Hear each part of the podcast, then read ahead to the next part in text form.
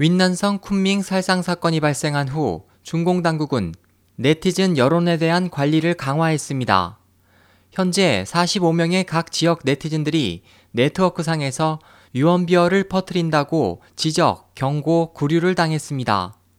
또 중국 각지 경찰 관할 구역에서 이뤄지고 있는 위구르족에 대한 대대적인 조사도 티베트 인사들 및 티베트 승려까지 확장됐습니다.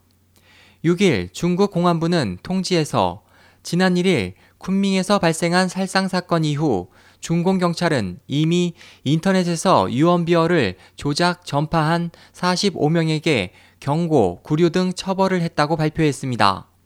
저장성 인터넷 작가 짠 아이중은 쿤밍 살상 사건이 발생한 후 관영 언론이 발표한 뉴스는 허점이 많아 민간에서 의문을 표시하는 목소리가 높아지고 있다며 그는 당국이 현재 네티즌들을 단속하는 것은 언론을 통제하는 수단이라고 지적했습니다.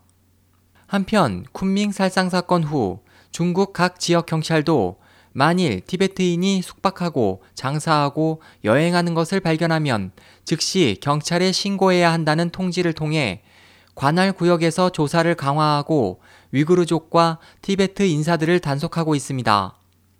광시성 구일인시의 한 호텔 사장은 티베트인이 오면 숙박을 거절한다. 만일 숙박하게 한다면 경찰에 신고해야 한다고 말했습니다.